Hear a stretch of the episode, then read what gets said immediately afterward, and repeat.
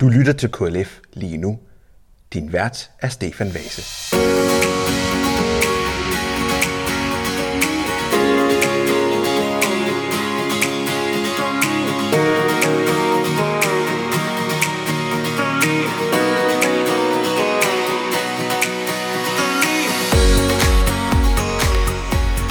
Velkommen til KLF lige nu. Mit navn det er Stefan Vase, og min faste gæst er her også. Michael Arndt Laursen. Og du er... Stadigvæk generalsekretær i KLF Kirke og Medier. Og jeg er sjovt nok også stadig redaktør i KLF Kirke og Medier. Så alt er ved det gamle, lige bortset fra, at det vi skal snakke om, det har vi aldrig talt om før, stort set ikke. Vi, skal, vi har noget kort nyt, som vi begynder med. Så øh, skal vi tale om atypiske trosprogrammer, og så har jeg faktisk også fået en gæst i studiet i dag. Hun er ikke nu, hun kommer senere øh, Uline Korsmed. Hun er teolog, teolog og kirke- og diakonimedarbejder i Michaelis Kirke i Fredericia. Og hun forholder sig rigtig meget til, hvad er det for nogle værdier, der er i, øh, i børnetv i dag. Så det skal vi tale om lidt, øh, lidt senere, og så skal vi slutte af med at tale om reaktioner.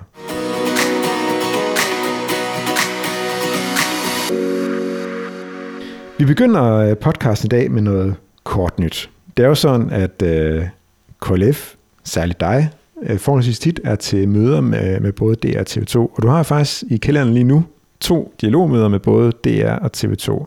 Men inden vi sådan taler om, hvad der skal foregå til de der dialogmøder, kan du så sige lidt om, jamen, hvorfor er det, at vi bruger tid på dialogmøder?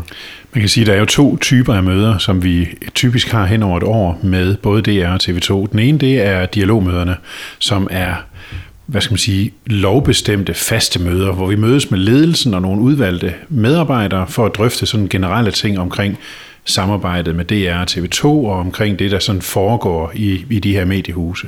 Og så vil jeg bare lige ud over det sige, at så har vi sådan nogle ad hoc møder, hvor vi tager emner op.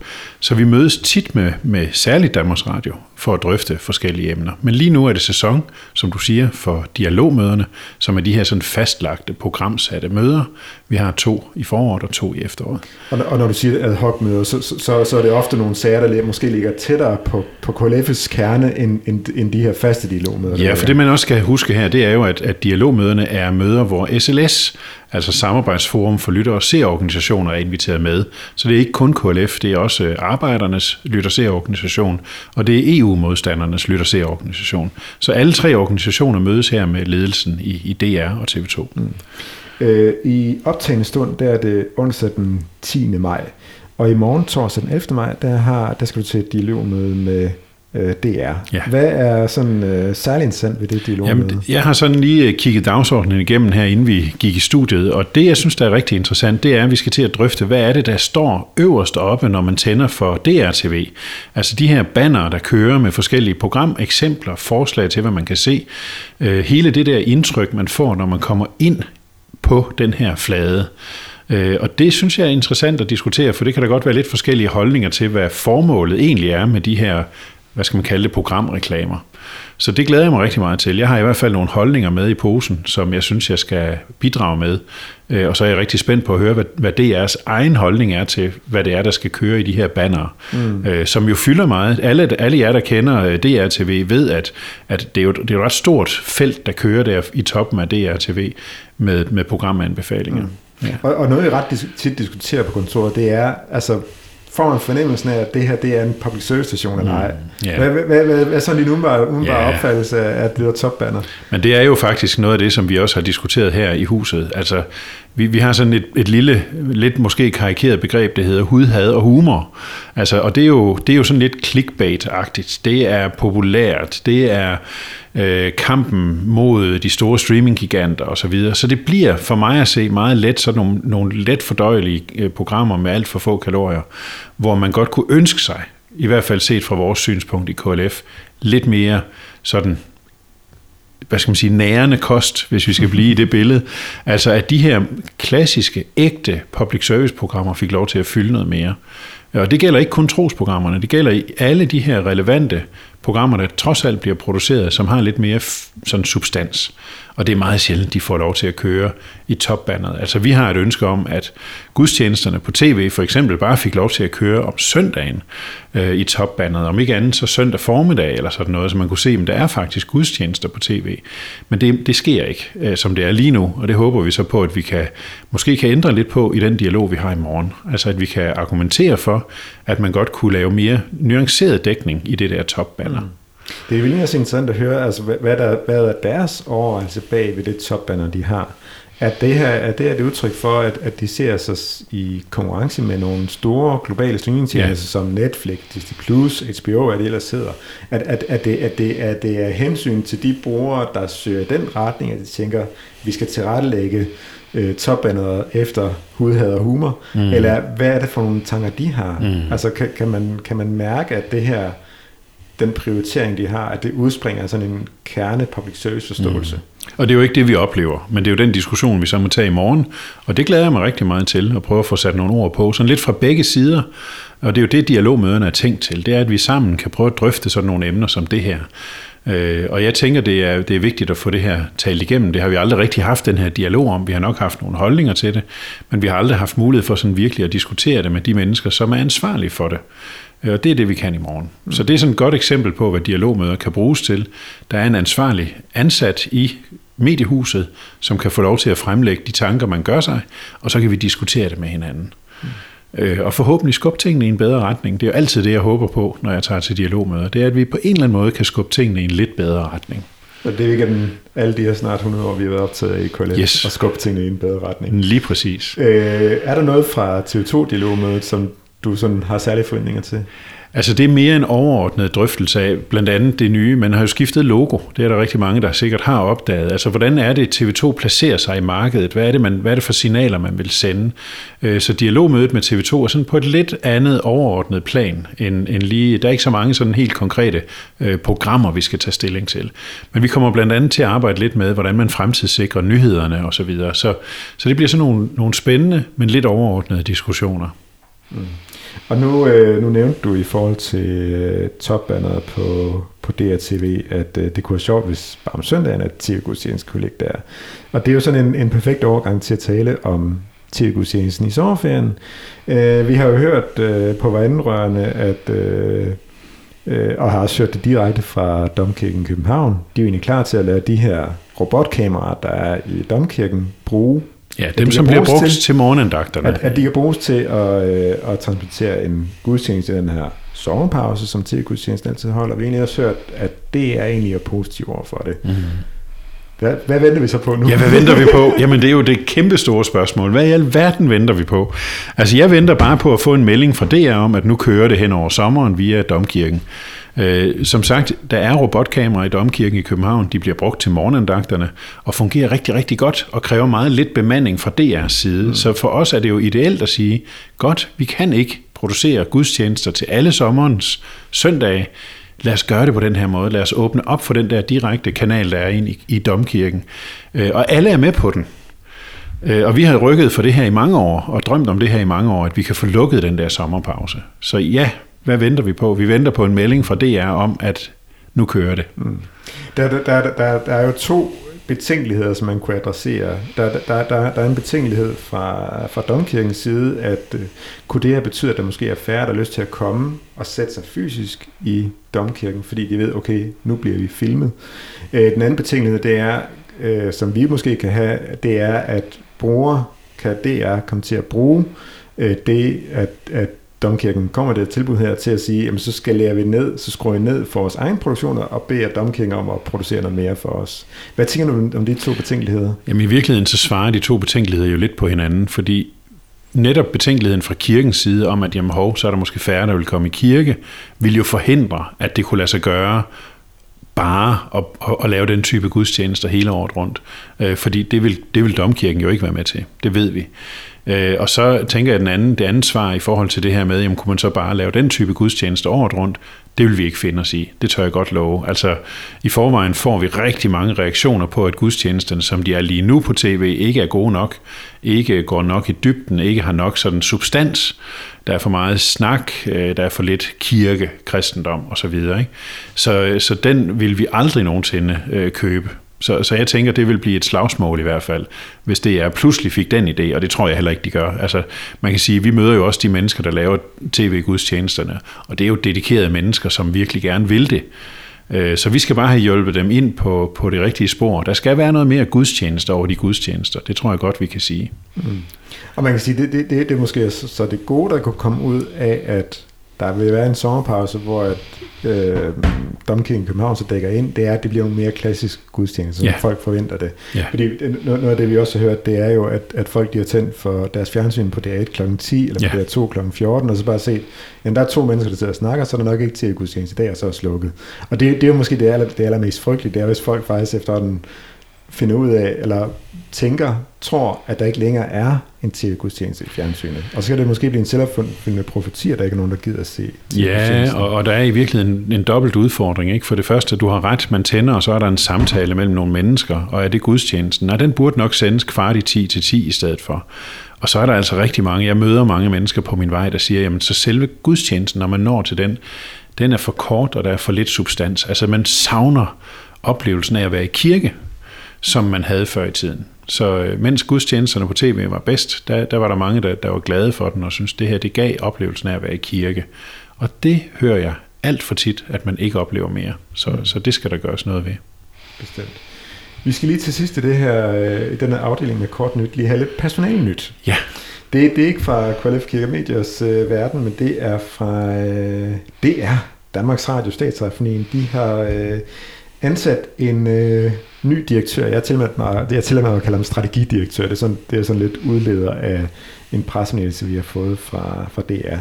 Øh, de har simpelthen ansat øh, Lasse Basker Jensen, som indtil nu har været øh, chef for generaldirektørens stab, øh, til nu at være ja, en slags strategidirektør, lidt sådan en, der sådan ja. går lidt på tværs af de her forskellige afdelinger, der er ja. i DR.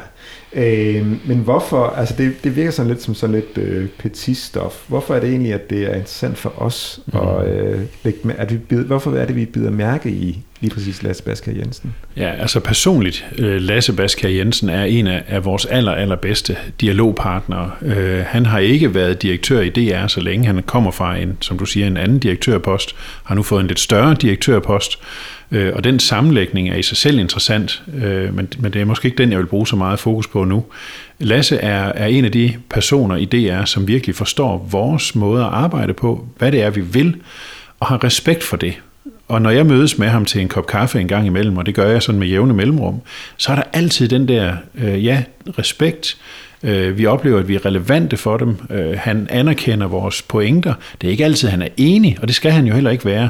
Men den gode dialog, den begynder med, med en gensidig respekt og forståelse, og den er der altid.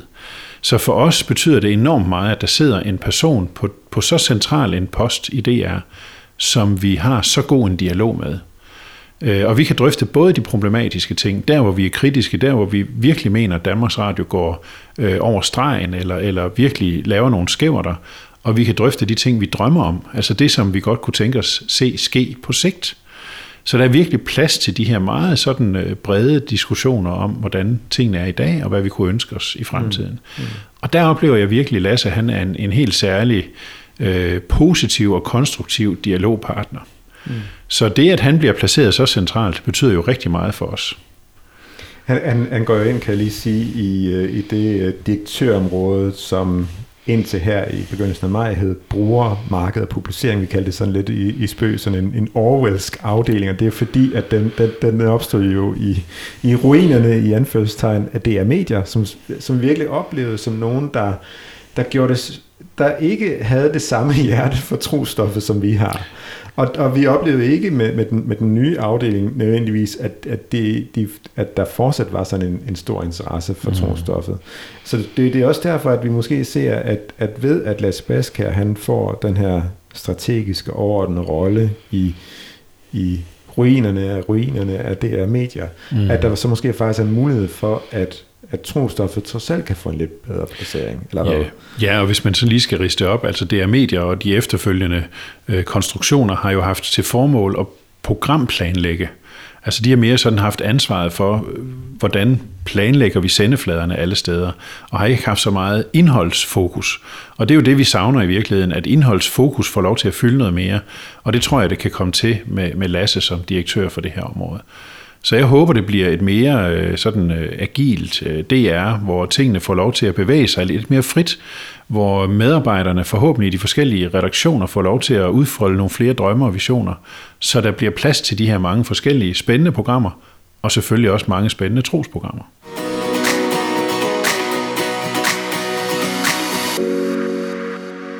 Vi skal nu tale om øh, nogle lidt atypiske trosprogrammer, der, der er i, øh, i sendefladen. Vi, vi er jo normalt meget optaget af tv-gudstjenesten, morgendagten, der er pilgrim på P1 øh, søndag kl.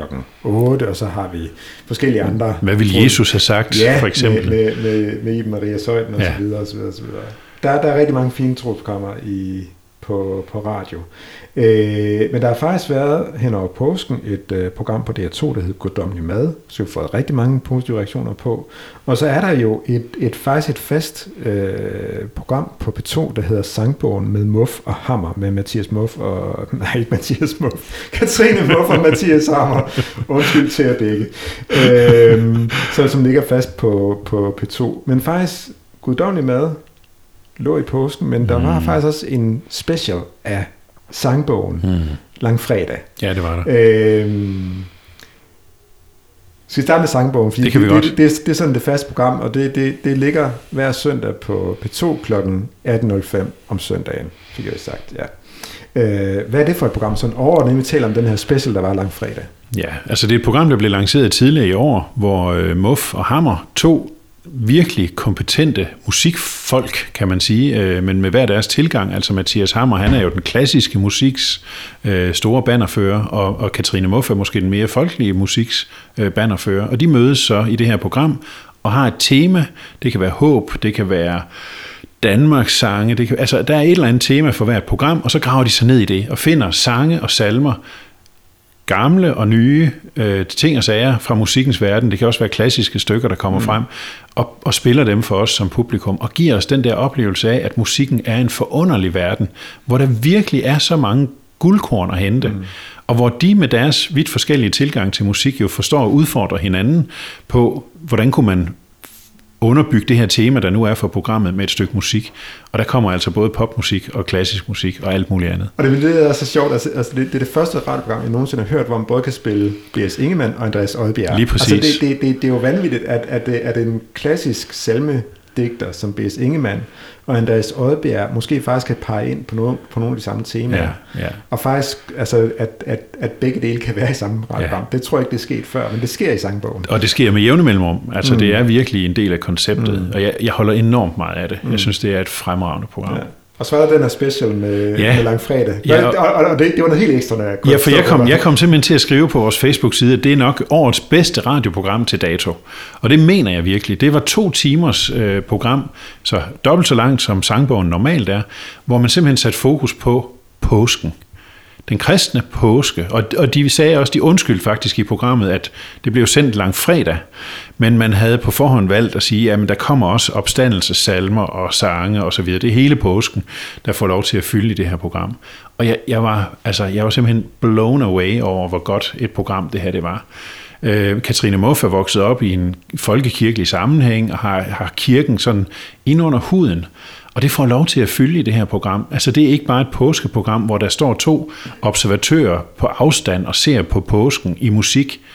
Det er et program, hvor to mennesker træder ind i påsken, tager den på, kan man sige, ikke? og så virkelig lever sig ind i, hvad er det her for en højtid, og hvordan kan vi fortælle den fuldstændig fantastiske beretning, der er hen over påsken, den bibelske beretning, gennem musik.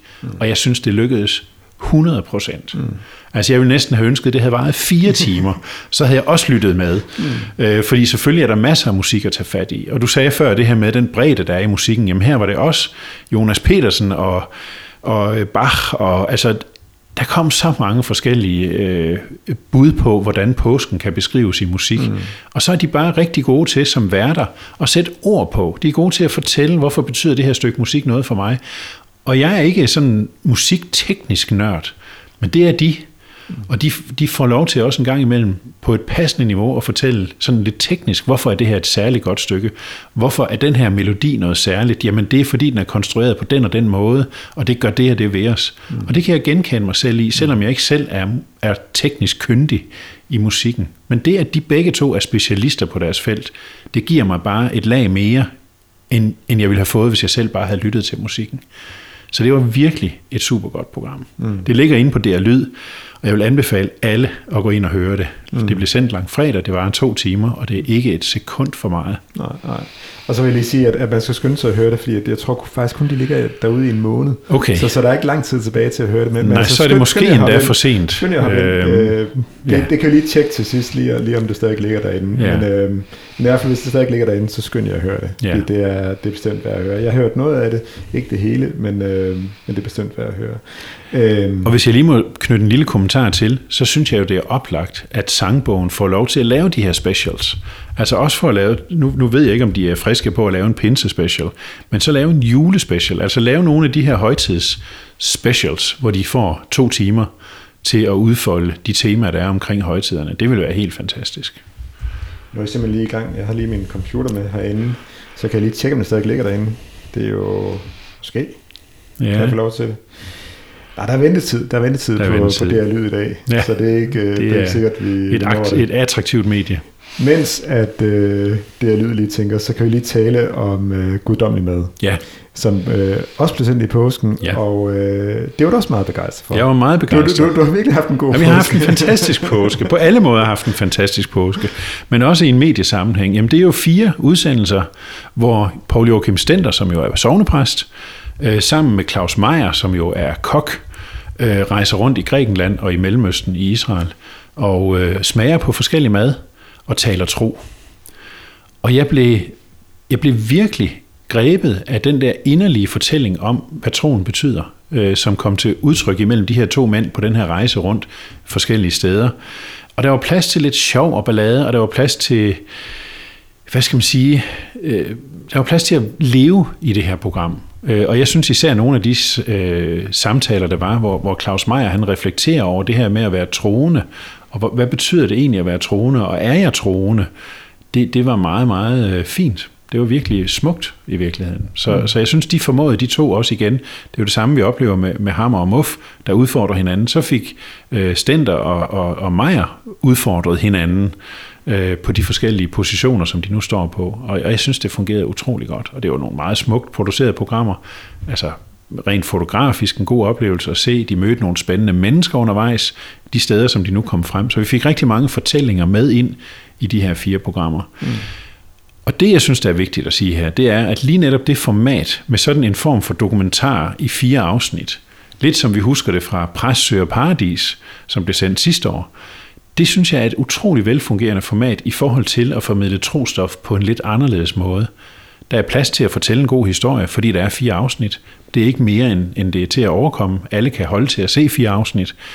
Og så formår man lige at sætte fokus på den her vinkel ind i, i en tros sammenhæng. Mm, mm. Øh, både i Præstsø og Paradis og i Guddommelig Mad. Så jeg glæder mig til forhåbentlig at få lov til at se mange flere af de her fire afsnits formater mm. om tro. For jeg synes, det fungerer helt utroligt godt. Mm. Lige inden vi runder den, den af, altså, altså handler det om påske, eller er det, er det mere tilfældigt, at det er placeret i påsken? Jeg synes ikke, det er tilfældigt, at det er placeret i påsken, men det kunne lige så godt være sendt på et andet tidspunkt. Mm. Jeg synes, det passer utrolig godt til påsken. Der er selvfølgelig noget om, at man serverer lam, og hvad betyder lammet? Hvad er lammet for et symbol ind i kristendommen osv.? Og det er jo påskerelateret. Øh, men, men jeg synes, man kunne lige så godt sidde og se det i efteråret, eller, eller til sommer, eller et eller andet. Altså det er ikke på den måde låst til påsken. Men det føltes naturligt, at det blev sendt i påsken. Mm. Og så siger du der med, at, at det er et koncept, der egner sig rigtig godt til, øh, altså at, at, at det er med øh, Præsø og Paradis, guddommelig mad, faktisk måske har fundet et koncept, hvor de faktisk formidler noget relevant trostof for øh, ikke nødvendigvis masser, men i hvert fald dem, der sådan er nysgerrige på det her område her. Ja. Og der ved vi jo også, at altså, Christoffer Mil, Christoffer Milbroen, deres trosredaktøren, har jo nogle muligheder for at lave de her øh, særlige trosprogrammer på, på tv. Øh, så så det, det, er, det er jo ikke fordi, at, at nu kommer der ikke flere trosprogrammer på tv. Det, det er måske bare, nu har de måske, som du ser det, fundet en form, der faktisk kan gøre, at der er nogle andre ting, de kan tage op. Ja. Ja, og så vil jeg sige, bare lige for at tage det med også, jeg synes jo, det var oplagt, at TV2 kiggede lidt på de her formater. øh, og det siger jeg med lidt glimt i øjet, men det siger jeg jo fordi, at jeg synes, øh, dokumentarformatet ligger utrolig godt til TV2 også. TV2 er jo hammerne gode til at lave dokumentarer, men de laver aldrig nogen, der handler om trosrelaterede spørgsmål. Så øh, jeg vil da ikke have noget imod, hvis TV2 skælede lidt til formatet. Jeg tror ikke, der er nogen, der kan tage patent på programmer over fire afsnit. Øh, så jeg synes, TV2 skulle kigge med her og se både Præstsø og Paradis og Guddommelig Mad, og så sige, hvordan kunne man på TV2 lave programmer, der handler om tro, på en måde, så det både er nutidigt og moderne, let tilgængeligt, og samtidig har noget substans. Mm. Og det er det, jeg synes, der lykkes her. Mm. Ja, ja, ja altså, altså TV2, de bruger jo ofte den undskyldning her med, at, at det, det, det, skal, det skal passe ind i deres brede formater, men du siger jo faktisk, at her har det er faktisk et format, som rammer bredt. Bredde, ja. absolut. Ja, jeg tror, der er mange flere, der ser det her, end der vil have set sådan nogle måske lidt mere gammeldags trosprogrammer. Uh, her, der tror jeg, folk føler sig uh, omfavnet, og, og man bliver nemt nysgerrig på, hvad er det, der sker. Altså en ung præst på Sejrø, eller to halvgamle mænd, der rejser rundt og spiser mad og snakker tro. Jeg tror, det rammer en bredde, hvor, hvor rigtig mange mennesker, der måske ikke klassisk ser sig selv som kirkefolk, øh, har lyst til at kigge med, fordi formatet i sig selv er spændende. Mm. Øhm, ja, ja, nu er nu det er lyd klar og kan fortælle mig, at uh, påskens sange, som den udgave af Sangborg med Hvorfor Hammer, den ligger stadig inde på... Så skøn jeg at høre den. Øh, den. I skal spole tilbage til den 7. april ja. 2023. Der ligger der 1 time og 57 minutter med påskens sange. Jeg kan også lige se, der ligger, der ligger programmer fra længere tilbage, så, så der, er også, der er også tid til at komme ind og høre den. Men altså hør den, også ja. mens at påsken stadig er sådan Ja, men jeg synes, øh, den, er bare, den skal man bare høre.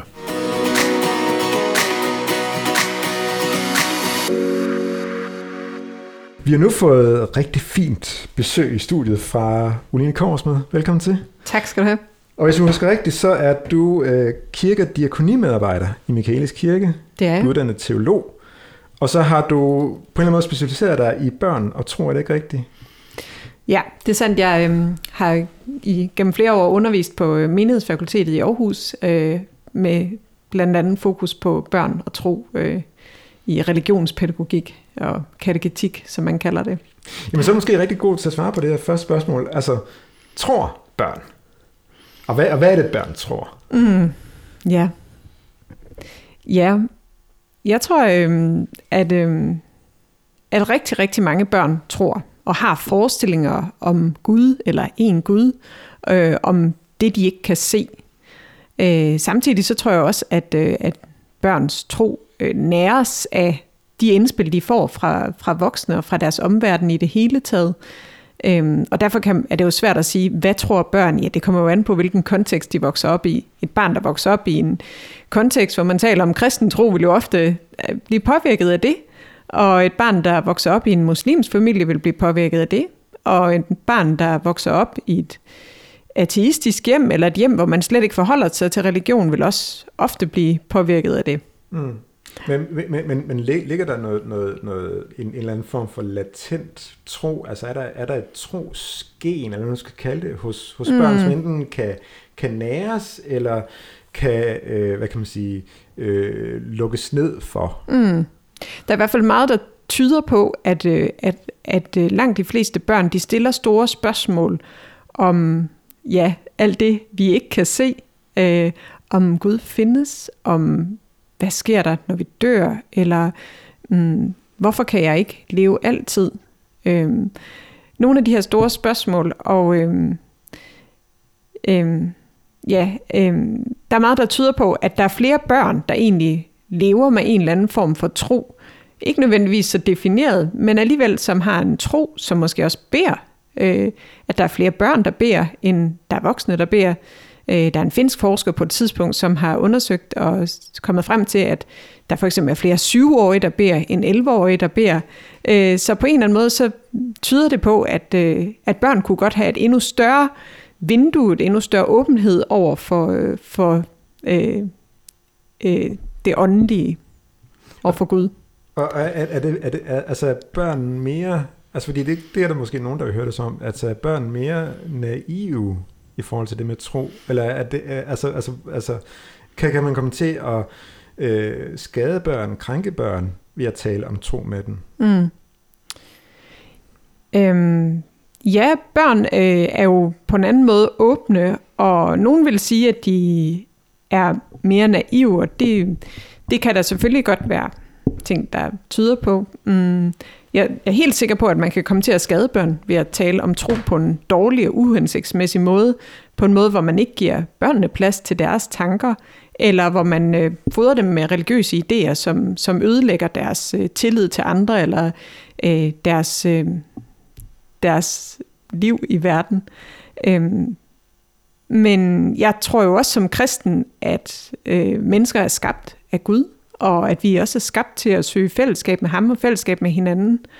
Og derfor så tror jeg også på, at, at gode indspil, det kan nære børn og få dem til at vokse og få dem til at ja, se endnu mere af den verden, som vi er sat til at leve i. Mm. Men jeg kan sige, det, det, det er i sig selv, og, og, det, og det er derfor, at, at vi sådan har inviteret dig med her, det er, altså det er i sig selv at tale om tro med børn. Det er ikke i sig selv problematisk.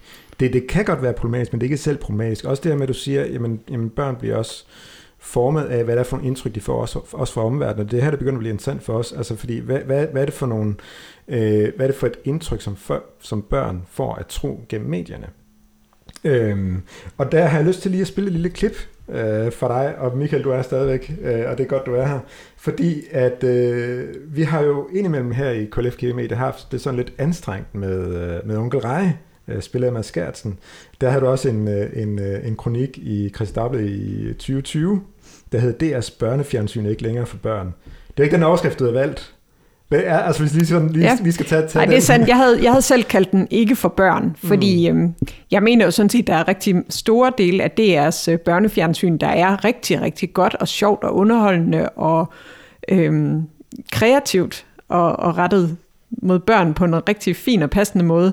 Men jeg mener, at der er nogle øh, programmer i DR, som, hvor, jeg, hvor jeg synes, de har glemt øh, etikken og øh, glemt refleksion over, hvad gør det her egentlig ved børn. Mm. Og det er måske faktisk ude i, at man faktisk skader børn. Ja, helt sikkert. Og det, man siger, der, er ikke, der er ikke så meget tro i det her. Det er også, altså noget af det, jeg kritiserer, det er også et seksualiseret univers øh, blandt børn, som jeg synes er helt øh, upassende i de her sammenhæng. Øhm, og så kan man sige, så er der onkel figuren som er næsten det eneste, man kan finde, især for de mindre børn, der berører tro og religion, og som gør det på en ret latterliggørende måde, mm. efter min mening. Og nu skal vi høre øh, et øh, lille klip fra Circus Sumarum mm. fra 2019, hvor at øh, onkel Reje er med. Og det, det bliver lidt vildt. For nu vil jeg lave en våghalsenummer, som er så sindssygt farlig og mega heavy, at de alle sammen risikerer at blive satanister ved at se på det. Ej! Hvad er det, var? Hvad så, unger? Skal vi lave en våghalsenummer? Det kunne jeg ikke høre. Kunne I tænke jer at blive satanister? ja, så sparer de voksne også penge til konfirmationsgaverne. Hvad, hvad er problemet med onkel Eje? Jamen det er jo at tage et begreb, som jeg jo egentlig mener er ret alvorligt og skræmmende, nemlig satanisme, og så gøre det til humor, og gøre det til noget, som man inddrager børn i, ved at spørge, om de vil være satanister. Og der bliver pisket en stemning op her, så man skal virkelig være meget reflekteret om det på forhånd, hvis man ikke sidder der og råber, ja, til gerne at ville være satanist. Mm. Jeg er glad for, at jeg ikke selv var tilskuer til det her show. Mm. Det, det er også noget, vi, vi reagerede på i, i KLF, Michael. Altså, altså både, både en rejse heavy band, som ligesom var forløberen for den her øh, sekvens, eller det her, den her act, eller nu kalder det i, øh, i Circus Hvad, hvad er det for nogle betænkeligheder, vi havde? Ja, men altså, der har været mange eksempler på, at kristendommen bliver latterliggjort, og her som, som eksempel, du spiller, altså satanisme bliver ligesom til noget, man bare råber ja til. Øh, og vi har jo mange gange drøftet et begreb, som vi kalder en forståelseskløft mellem medierne og troende mennesker. Det her med, at journalister og mediefolk, og nu er det så en figur i, i et onkel univers simpelthen ikke forstår dybderne i, hvad det vil sige at være et troende menneske. Og derfor tillader man sig at gå ud af nogle tangenter, som for os bare er forkerte. Øh, og jeg savner i virkeligheden nok måske en større forståelse for, hvad det vil sige at være troende, fordi så vil sådan noget som det her nok ikke være blevet sendt. Jeg kommer til at tænke på øh, den øh, engelske forfatter C.S. Lewis, som, øh, som skrev en bog, som øh, for nylig er blevet genoversat på dansk. Øh, det er ham, der også har forfattet til Narnia, øh, bogen Djævleske breve, hvor, han, øh, hvor det ligesom er to øh, djævle, der skriver til hinanden, og, og, og en af, af tankerne der er faktisk, at, øh, at hvis vi kan sørge for, at, øh, at de ikke tror, at vi er der, så er det faktisk noget af det allerbedste. Så på en eller anden måde kan jeg også tænke, at der er noget, altså, ja, der også kan være noget åndeligt på spil her, eller øh, noget, der øh, jeg drejer, altså netop bare for os til at se det som noget komisk og pudsigt at sige satanist, i stedet for at tænke, at der faktisk er noget farligt på spil. Mm. Det er ikke så længe siden, der havde jeg et møde med et par centralt placerede øh, personer i DR, hvor vi også drøftede det her med, jamen, hvad er der af potentiale i trostof? Og en af tingene, vi kom til at snakke om, det er det her med, at der er rigtig mange danskere, som du også siger, som måske nok er medlem af Folkekirken, men ikke rigtig ved så meget om, hvad det egentlig går ud på. Og der er jo et kæmpe potentiale for os at lave programmer, der går ned i dybden med, jamen hvad, hvad vil det egentlig sige at være kristen? Hvad vil det egentlig sige at være en del af folkekirken? Hvad er det for nogle ritualer, vi har? Hvad er det, vi siger? Hvad er det, vi synger? Øh, og hvad er det, vi beder? Og så videre. Og det er måske i virkeligheden lidt, det udspringer noget af det her jo måske af, at, at man har forsømt den opgave, det er at oplyse befolkningen om, hvad det egentlig går ud på. Hvad er folkekirken for en størrelse? Hvorfor har vi en folkekirke? Og så videre. Hvad betyder liturgien? Øh, og der synes jeg jo, helt ærligt, Danmarks Radio kunne godt spille en større rolle med at formidle den der almene forståelse for, hvad det vil sige at være troende. Mm. Og så kan man måske nå op på et lidt højere niveau og få flere til at reflektere over, hvad det er, der bliver sagt. Mm. Øh, også i, i sådan et program som Onkel Reje. Mm.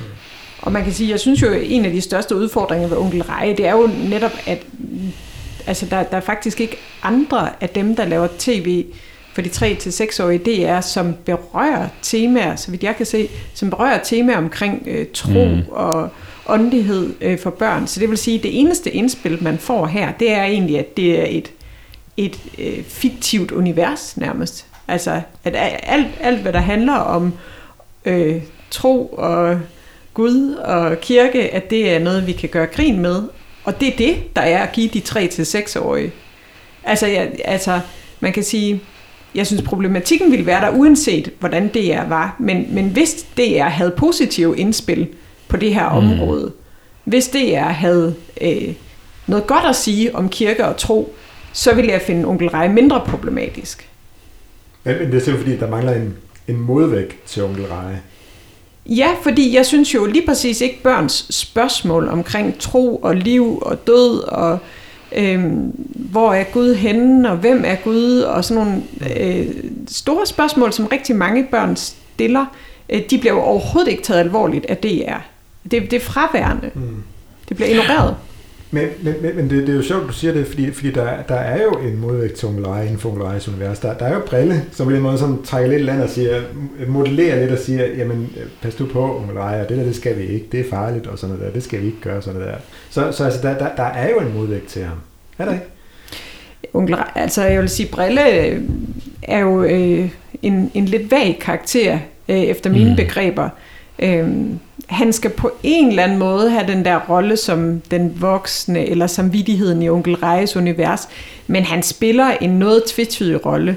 Øhm, I gamle dage, da jeg så øh, Bamses billedbog, så var der jo faktisk nogle voksne, når Bamse havde trådt kylling for hårdt over tæren, eller hvad der var sket, så var Asger og Luna der, og dem var man ikke så meget i tvivl om, at de, de ville det bedste, og de var klar til at hjælpe på rette spor. Øh, men Brille, ham bliver man lidt mere usikker på, hvad kan han egentlig? Og det er som om, at det er onkel Reje, der får lov til at fylde hele billedet. Og ja, øh, og Brille han bliver lidt mere den her karakter, der står sådan og giver det hele et lidt fjollet skær, og ja. Ja, men jeg er enig. Jeg har ikke så meget at tilføje. Altså, det er lige præcis den observation, vi ser, at der kommer ikke den der modvægt. Og selvom Brille måske er en lille bitte form for samvittighed, jamen så er det jo ikke et modspil til den her latterliggørelse af kristendom, som vi ser i Onkel Reje. Så, så de programmer, der kunne give en modvægt, de skal findes uden for Onkel Rejes univers. Og de er fraværende. De findes simpelthen ikke. Men, men, men så kunne jeg tænke mig at spørge egentlig af begge to. Altså, øh, sidst da den her debat var op omkring Onkel Reje, der, øh, der, var, der var KLF ude at sige, at at vi synes, at onkel Eje skulle pille sig skærmen. Hvorfor er det, og det er noget af det, man hører i debatten, hvorfor er det, at der er nogen, der skal bestemme, øh, at onkel Eje ikke skal være en del af sendefladen? Det, det må jeg gerne begge to respondere på. Jeg ved heller ikke, om vi skal bestemme, om onkel Reje skal være en del af sendefladen, men måske i virkeligheden den samtale, vi har haft her, den, den sætter fokus på nogle ting. Altså det er, jo, det er jo lige så meget, fordi der mangler noget andet. Øh, og jeg tror, at børn har glæde af, altså Bamse var også den der lidt usympatiske figur i virkeligheden, som gjorde nogle ting, man ikke skulle. Onkel Reje er så øh, øh, Bamse i anden eller Bamse i tredje. Øh, og måske er det sådan et symptom øh, på vores tid, at tingene skal være endnu vildere og endnu mere overdrevne, end Bamse var. Men i virkeligheden er det jo sådan nogle, nogle, nogle figurer, som gør det, man ikke må og ikke skal, og siger de ting, man ikke skal, og egentlig ikke er særlig gode ved sine venner og alt det der. Vi mangler bare modvægten. Altså vi mangler bare en sendeflade, der i højere grad viser, at der også er noget andet. Øh, så jeg ved ikke, om jeg i dag vil sige lige så kategorisk, at, at onkel Reje simpelthen bare skal have sendefladen. Jeg synes, der er nogle ting, der burde ændres i onkel Rejes univers. Jeg synes, de går for langt, og jeg synes, det er for plat mange gange. Og det kan godt være, at jeg bare er ved at være en sur gammel mand, det ved jeg ikke, men det synes jeg. Øh, men vi savner noget andet i sendefladen, og det er i virkeligheden måske nærmere det, jeg gerne vil agitere for, at der bliver fyldt mere på, øh, som, som gav modvægten til onkel Reje. Mm. Du, du, ja. Nej, altså jeg, jeg er for så vidt enig med Michael. Altså jeg synes, øh, onkel Reje er, altså, er startet sjovt. Øh, og så er det som om, at det der med grænseoverskridelse, ja. det er blevet det helt store mantra for udvikling af den her serie. Hvor man kan sige, at Bamses billedbog er egentlig blevet inden for det her lejende, ja. kreative univers, øh, hvor, hvor Bamse, ja, han overskrider grænser, men det er ikke ligesom om, at når han har overskridt en, så skal det være værre næste gang. Præcis. Øh, der, der arbejder vi inden for det, der, der er normalt i et børneunivers. Men onkel Reje, der er det hele tiden sådan taget overhånd. Øh, og, og, og først så er det noget med en øh, høj øh, Bornholmer-kvinde, der skider mm. i en rundkirke, og så skal børnene pludselig også til at være satanister. Øh, eller øh, det her, den seksualiserede del af hans univers, som jeg også synes er noget, der er kommet til øh, som, som senere tilføjelser til et univers, der egentlig startede med at være sjovt, med en, der ikke ville gå i bad. At det mm. var en sjov sang, og som mine egne børn også har grinet af. Øhm, men, men, øh, men det er ligesom om, at det der med, hvem er det, der sætter grænserne? Øh, og man hører forældre og andre voksne, der siger, jamen børnene elsker det. Ja, men børn, de elsker også junk food. De elsker mm. også slik hver eneste dag i ubegrænsede mængder. De elsker også øh, ubegrænset skærmtid. Altså, øh, men hvem, øh, hvem skal sætte grænserne? Det skal de voksne. Ja. De voksne skal også hjælpe med at sætte grænser for, at børnetv ikke bliver grænseoverskridende. At vi ikke bare sådan langsomt vender os til, at Nå, det er da også sjovt, for det er onkel Reje, der finder på det det er onkel Reje, der ligger med sin røvkanon, som egentlig, tænker jeg, er en kæmpe øh, penis-symbol i, øh, i Circus Marum. Jeg synes, det er yderst upassende. Mm. Og hvem er det, der sætter grænserne? Det er ligesom om, at folk de har bare købt pakken onkel Reje, vi mm. elsker det hele, mm. uden egentlig at have den her etiske refleksion undervejs, som jeg synes, det synes jeg er super problematisk, og jeg synes egentlig, både det er problematisk for det er, jeg synes også, det er problematisk, at forældre ikke er lidt mere reflekteret om, hvad det er, de ønsker at vise deres børn. Mm. Du, du har faktisk et udtryk for, at, at onkel øh, er på en eller anden måde også, også normgivende, og det, det medieindhold, som, som børn får, forbruger, det, det på en eller anden måde også, også hvad kan man sige, øh, afspejler sig i deres adfærd, ikke rigtigt? Mm. Jo, jeg mener jo, at, øh, at man kan sige, at DR's programmer er jo så, så sete og udbredte, og det her med, at de arbejder så meget i karakter, det gør også, at det, man præger, man er med til at skabe børnekultur. Mm. Fjernsyn er ikke bare noget, vi ser, og så slukker vi, og så forlader vi det igen. Det vi ser, det påvirker os, lige så vel som det vi spiser, det påvirker os. Og et lille eksempel, som måske kan virke uskyldigt, men da øh, nogle af mine børn gik i børnehave, Øh, så var der en dag, hvor, hvor altså der, det var på et tidspunkt, hvor vi egentlig selv var stoppet med at se Onkel Reje, men øh, hvor vi så kom op på legepladsen i børnehaven, og der kunne jeg høre sådan en helt kor af børn, der stod og skreg i vildens sky, man må gerne bande og sige af for satan. Ikke også? Fordi det er en onkel Reje-sang, som de alle sammen havde hørt, og der var en dag en voksen, der var kommet til at synge med, hvilket hun senere beklagede rigtig meget, for de havde faktisk en sprogpolitik i den børnehave, som hed, at vi banner ikke her i vores børnehave. Og jeg havde en rigtig positiv dialog med min børns øh, institution i den forbindelse, netop omkring, hvad er det for et sprog, vi giver børnene. Øhm, men, men det, de, altså, en ting var børnehavens rammer, men noget andet var, hvad de havde modtaget fra mm. DR. Øh, og jeg synes, der er rigtig mange børn, der har en tendens til at udvikle et rigtig grimt sprog, fyldt af bandeord og andre dårlige udtryk øh, tale grimt og respektløst til andre. Og det synes jeg virkelig ikke, at børnetv har en rolle i at fodre børn med dårligt sprog. Jeg synes, øh, børnetv har en rolle i at tale op og give børn et godt sprog, et respektfuldt sprog og et sprog uden bandeord. Dem får de rigeligt af andre steder. Rigeligt. Og den del kunne man sådan set meget fint skal lære op til voksne også. Altså ja. jeg mener, at medierne har et ansvar for at have et godt sprog i det hele taget. Mm. Øh, fordi det man hører er man selv. Det er der en, en radiokanal, der bruger som slogan. Øh, så helt generelt synes jeg faktisk, det her det er et, et issue. Men især også for børn. Mm. Og, og man kan sige, inden, inden for den her kreds omkring børn, altså Øh, det, der, der, altså, det er lidt sjovt, at du nævner sprogpolitik for en institution. Øh, det har faktisk også en sprogpolitik, en, etisk, en, en etikpolitik, hvor de faktisk også siger, at, at vi bruger ikke bandeord, men mindre det er redaktionelt begrundet. Eller satire. Eller det, det er satire.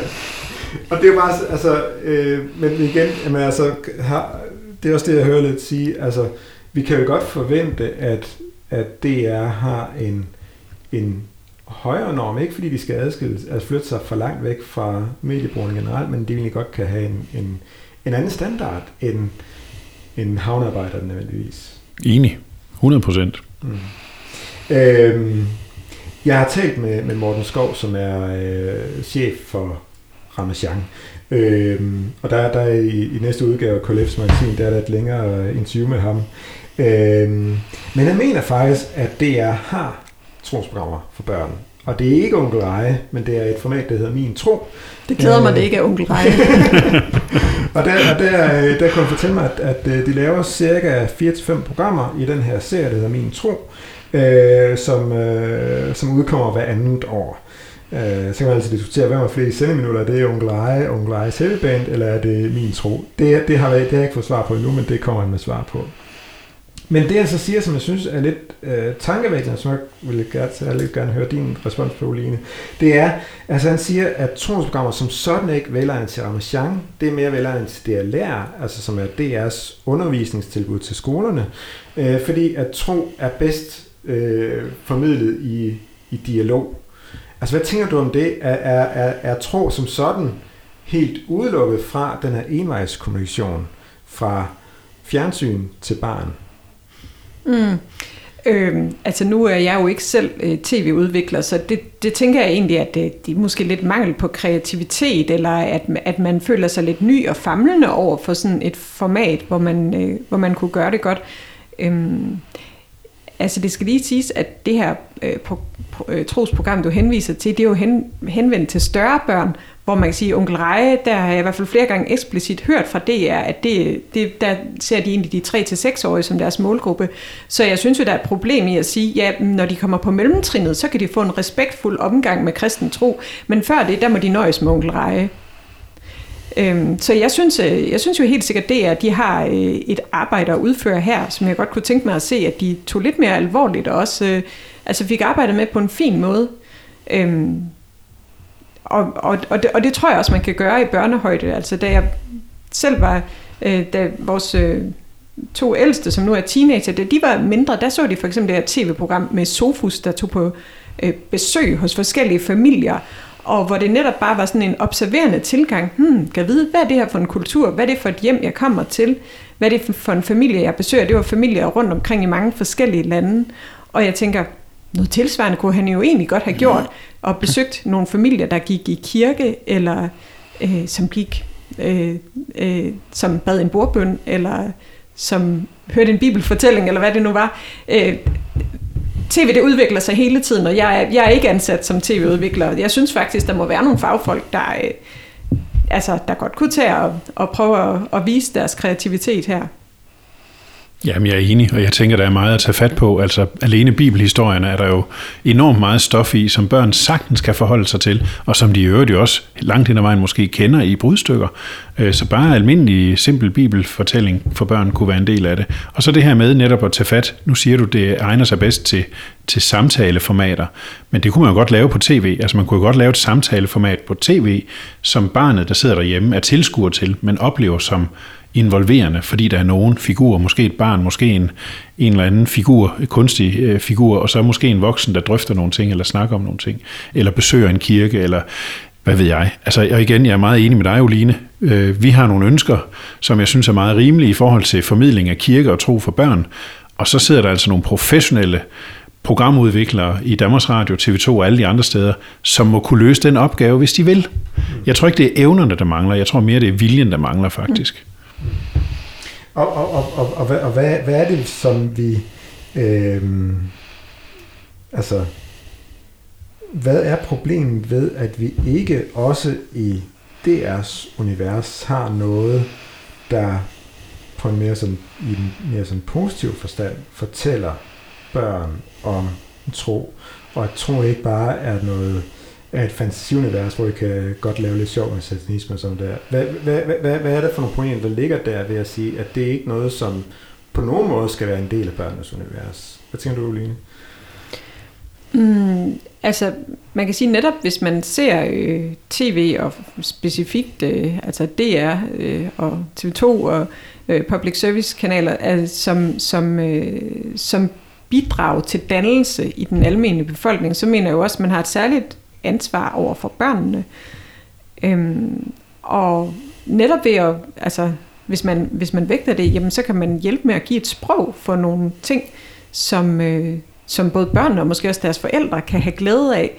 Øhm, og jeg tror, det er godt i et øh, demokratisk samfund, at vi faktisk er i stand til at tage hinanden alvorligt som hele mennesker, øhm, at vi også øh, kan tale om liv og død og Gud og tro og traditioner på en respektfuld måde og på en nysgerrig måde, hvor vi giver plads til hinanden. Øhm, jeg siger jo ikke, at, at, at DR skal være øh, forkyndende, som hvis man gik hen i, i, øh, i kirken til en gudstjeneste, men at man faktisk kan være med til at løfte blikket og give, øh, altså berige både børn og, og deres familier i det hele taget i det her sprog. Tak for det. Og, øh, og tak, Oline, fordi at du, du kom og tog dig tid til lige at tage den og snakke om, om lege og tro, om der egentlig også kunne være sådan en, en public service forpligtelse i at fortælle børn om tro. Tusind tak. Velbekomme, og tak for, at jeg måtte være med.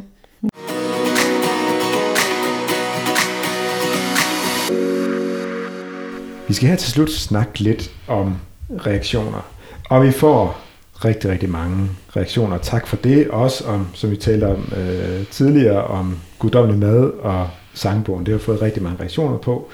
Øh, I bliver faktisk ved med at modtage altså meget blandede reaktioner om tv-gudstjenesten og morgendagten. Øh, og det er lidt sjovt, fordi det er jo de her klassiske trosprogrammer, som vi egentlig sådan, som udgangspunkt har en forventning om, det reagerer de mediebrugere, der er optaget af vores arbejde, det reagerer de positivt på. Og det er det også overvejende. Øh, altså man kan sige, i forhold til morgendagten, der skyldes det nok, at altså, de negative reaktioner, der kommer, det er, når DR fjerner det på grund af andre programmer, det har vi talt om i tidligere podcast med sport og sådan noget der, som åbenbart er vigtigere end, end morgendagten. Og så det der med tv som du allerede har berørt, at der er både ris og ros. Øh, vi skal efter sommerferien mødes med DR for at tale om, øh, om tv-gudstjenesten, ja. hvor at de her, de her utrolig mange reaktioner, vi har fået, de vil indgå i en rapport til DR. Ja. Så det bliver spændende. Det bliver meget spændende. Øh, og blive endelig ved med at sende, øh, sende reaktioner ind om alt, men særligt også om tv-gudstjenesten, fordi det vil som sagt indgå i uh, den dialog, vi har med, med DR om tv-gudstjenesten. Nogle gange så får vi nogle, nogle reaktioner, som uh, ikke overrasker og nogle gange får nogle reaktioner, der overrasker som sådan stikker lidt ud fra mængden.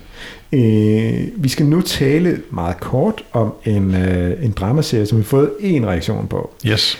Men grunden til, at jeg synes, den er interessant, det er, fordi den måske også er et svar på noget af det, som vi ofte efterlyser fra det er egentlig også TV2. TV2 mm. må også gerne lytte med her. Gerne. Øh, det er en, der hedder Henrik, der har, øh, der har skrevet en dramaserie, der hedder The Chosen, den udvalgte må være sådan den, den hurtige oversættelse, hvor at uh, Henrik skriver, det er en fantastisk skildring i Jesu liv. Kan I ikke foreslå, det er at sende den serie. Mm. Uh, og han har set den på en, uh, på en streamingtjeneste fra, fra udlandet af. Uh, jeg kendte ikke den her serie, der hedder The Chosen, men, uh, men jeg har fundet ud af, at det er en, uh, en serie, der indtil videre har kørt i tre sæsoner. De begyndte optagelsen i 2017, og den seneste sæson blev, øh, blev øh, des, den seneste sæson, den tredje sæson, og det sidste afsnit blev sendt den 7. februar 2023. Så det virker lidt til, det er sådan en, en, øh, en, øh, en serie, der er med at køre, og som handler om Jesu liv.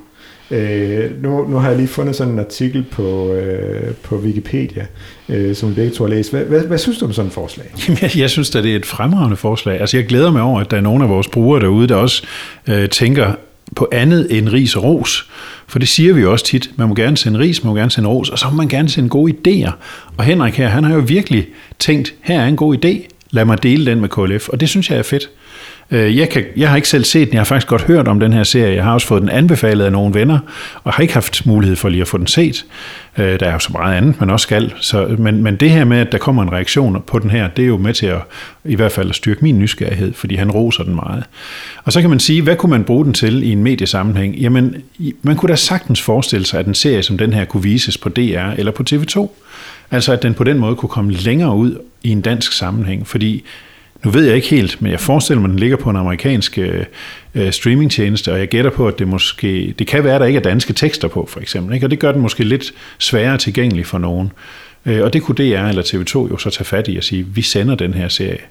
Øh, det kan være, at man skal sende otte afsnit i påsken. Det kan være, at man skal sende otte afsnit mere i julen, eller hvad ved jeg. Der ligger 24 afsnit indtil nu. Øh, så det kunne jo godt være, at man skulle tage den i etapper hen over påske og jul, hen over nogle år og på den måde tilbyde den danske, øh, de danske seere øh, den her serie. Mm. Det er jo moderne, det er nyt produceret, det er ikke en eller anden gammel, støvet bibelfortælling, man har gravet op fra arkiverne, øh, så det er jo oplagt at tage fat i sådan noget som det her. Mm. Og, det, og det er noget, som jeg, jeg ofte ser, nu, nu er jeg blevet... Øh, øh, Ja, jeg, jeg gør mig selv til jule- og påskeredaktør i KLF Media. Og, det, og, og altså, det, det er jo fordi, vi ofte lige tænker, eller har en berettiget forventning om, at når det hedder jul og påske, jamen så er det noget, som public service medierne gør særlig meget ud af, og som mm. peger, ned, peger på, hvad er det for nogle rødder, mm. der ligger i de Lige her præcis. traditioner her. Øh, og der er bare lagt mærke til, at for eksempel SVT, de er rigtig, rigtig gode til at finde de her dramaserier og dokumentarer, der knytter sig til øh, jul og påske, mm. øh, øh de, de kristne rødder, der, der, er, de, der ja. er de højtider. Øh, det er faktisk noget, som CDF gør. Øh, de laver så overvejende dokumentarer. Øh, men men de, de er bare gode til at lave noget nyt, eller vise noget af nyere dato. Ja. Øh, og der synes jeg egentlig, det er interessant, det du også siger, jamen kunne det her være noget, som blev sendt i jul og påske? Mm. Altså der, der er 24 dejlige afsnit indtil videre. Det kunne godt se ud som, der kommer flere.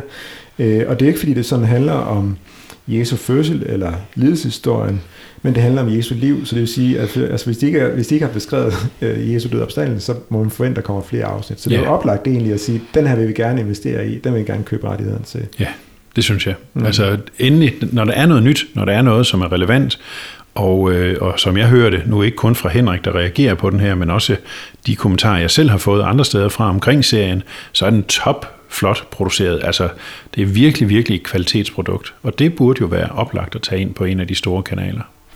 Nu, der kommer en bil i studiet. Nu, ja. Vi, vi håber, vi overlever det. Skal jeg lukke den ud? Jeg lukker den lige ud. Det er en pæn stor en af slagsen. Vi overlevede alle sammen. Ingen, ingen, ingen tog skade, heller ikke bilen. Nej, godt.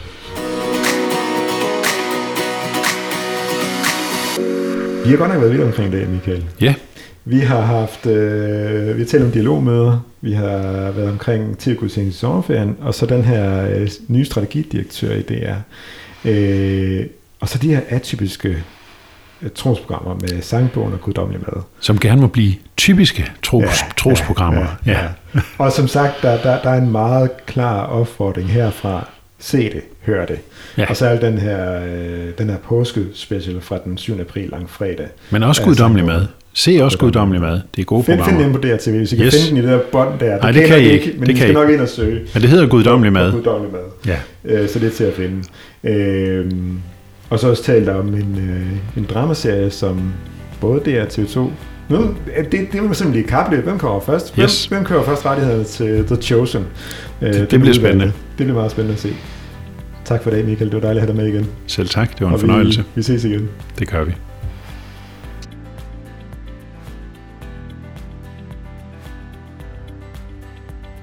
Lyt til flere podcasts fra KLF på lytklf.dk. Har du lyst til at deltage i debatten om medierne, kan du følge os på Facebook. Du kan også reagere på programmer fra radio og tv på vores hjemmeside klf.dk.